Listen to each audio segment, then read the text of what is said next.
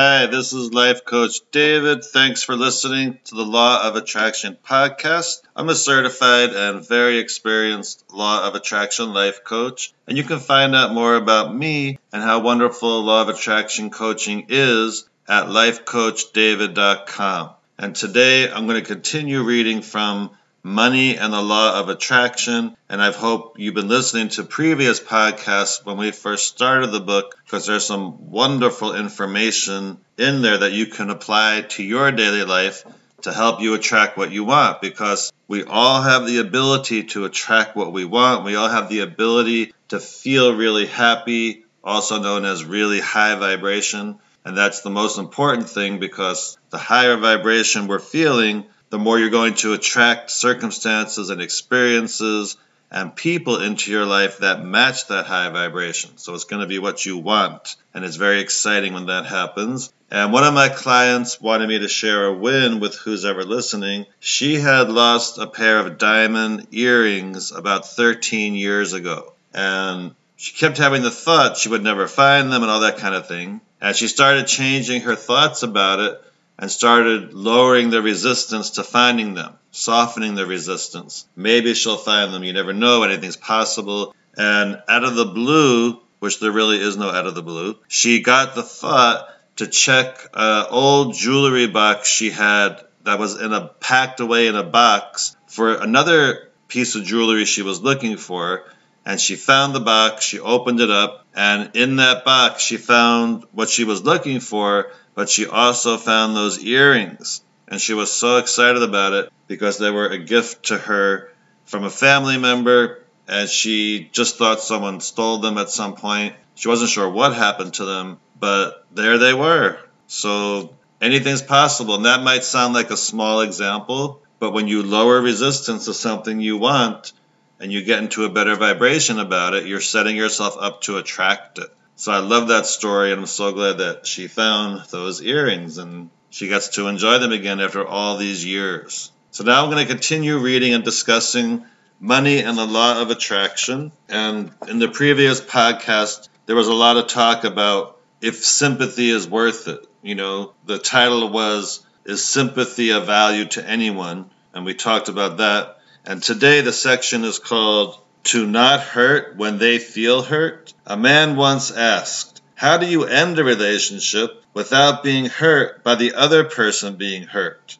If you decide that it's time to move on and the other person is not ready to move on, so he or she is very distraught, how can you keep your balance in a situation like that? We replied, when you attempt to guide your behavior by paying attention to how someone else feels about your behavior, you are powerless because you cannot control his or her perspective, and therefore you cannot achieve any consistent improvement in your own vibration or point of attraction or how you feel. If you have decided to take the action of leaving a relationship before you have done the vibrational work of focusing upon what you want and why you want it, any action that you take can only bring you more of the same discomfort that you have been experiencing. And even once the relationship has ended and you are alone or beginning another relationship with another person, those old lingering negative vibrations will not allow a pleasant unfolding. Simply put, it's much better to find your vibrational balance before you take the action of separation, or you may experience a rather long time of discomfort. Let us examine the components of this situation and bring some clarity to your options. You have come to the conclusion, as a result of being unhappy in this relationship for a while, that it would be better to end it. In other words, you do believe that your chance of happiness is greater outside of the relationship than inside it. But when you announce that but when you announce that to your partner, your partner becomes even more unhappy. And now, because your partner is more unhappy, you are more unhappy. One option is to stay, to say, never mind, don't be unhappy, I've changed my mind, I'll stay. But all that has happened is that you were both feeling unhappy, you made a decision to leave, which made your partner even more unhappy, and now you have pulled back from that decision, so your partner is now not quite as unhappy as before. but still neither of you are happy. So nothing has changed except that things got a bit more intense for a while, but basically you are still unsatisfied and unhappy in this relationship. Another option is to just leave. You can focus upon all the things that have caused you to feel uncomfortable in the relationship and use those things as your justification for leaving. And while that negative focus upon negative things will give you the conviction to take the action of leaving, you will not really feel that much better. While you may feel some relief from the intensity of your unhappiness once you are on the outside of the relationship, you'll continue to feel a need to justify your action of leaving, which will continue to hold you in an unpleasant state.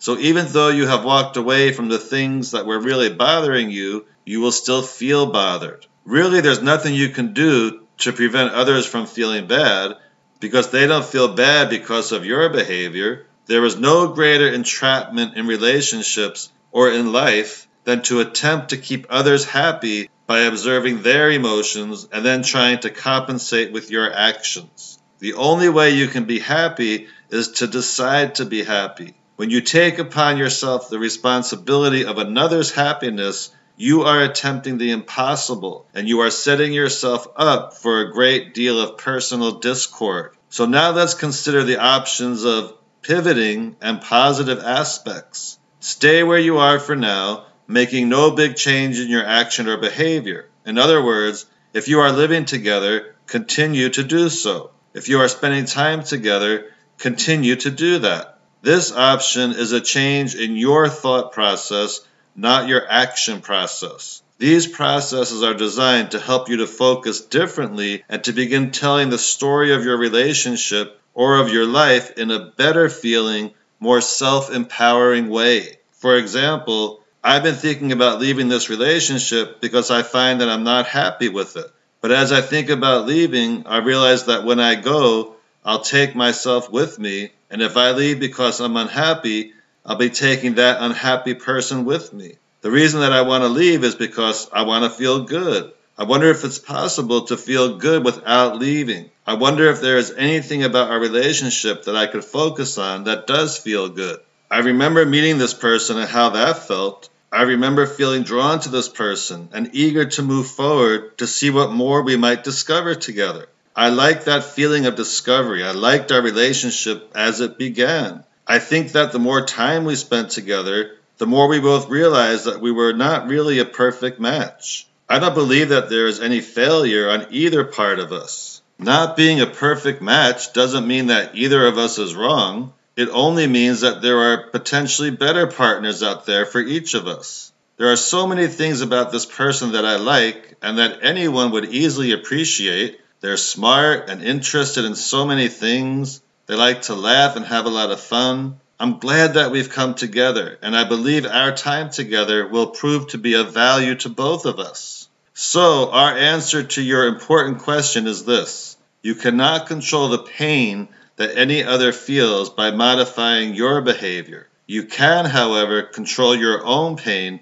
by directing your thoughts until your pain subsides and it's replaced by improved feelings. As you give your attention to what you are wanting, you will always begin to feel good. As you give your attention to the lack of what you are wanting, you will always feel bad. And if you give your attention to the lack of what someone else is wanting, that will feel bad also. You are so action oriented as physical beings that you really think you have to fix everything right now. Your partner did not get to this place all of a sudden. Your partner did not even get there only during your relationship. This has been a long path. Momentum has been gathering along the way, and so do not expect that a conversation that the two of you are having in this moment is going to make all the difference. See yourself as one who is planting a seed, a very strong, sure, powerful seed. You have planted it perfectly and you have nurtured it for a time with your words so that long after you're gone, that seed will continue to blossom into that which it is to be. There are many relationships that are not appropriate for you to continue, but we would never walk out of a relationship feeling angry, guilty, or defensive do the vibrational work, get to feeling good, and then leave. And then what comes next will not be a replay of what you just left. And that's the end of that section. And that sounds great, you know? I mean, if someone could be that aware, but I'm sure most people do leave angry or after a fight or all emotional. So this idea is great. And if you happen to read about it before you leave your partner, absolutely do this. You know, get in touch with your vibration, improve your feelings, and leave from that point of view. So if you're listening to this and you're thinking of leaving your partner, definitely try this option because it's going to save you a lot, a lot of pain afterwards. So if you or someone you know was thinking about the best way to leave somebody, this is the best way. And the next section is called I am not responsible for others' creations. You must not accept the responsibility for what others are doing in their own life experience. See them as emerging from lack and know that it's going to get better for them later. And then you will begin to feel better. You may even inspire them in their sleep state to an improved direction. When you think about them, see them as happy. Do not regurgitate in your mind the sad conversations you've had in the, or the parting. Envision them as getting on with their life just as you are getting on with yours. Trust that they have the guidance within them to find their own way. And there they're obviously continuing from the last section about leaving someone. And then it goes on to say, What trips most of you up so often in your wanting to help others is that you believe they need my help because they cannot help themselves. But that belief is detrimental to them because deep down inside,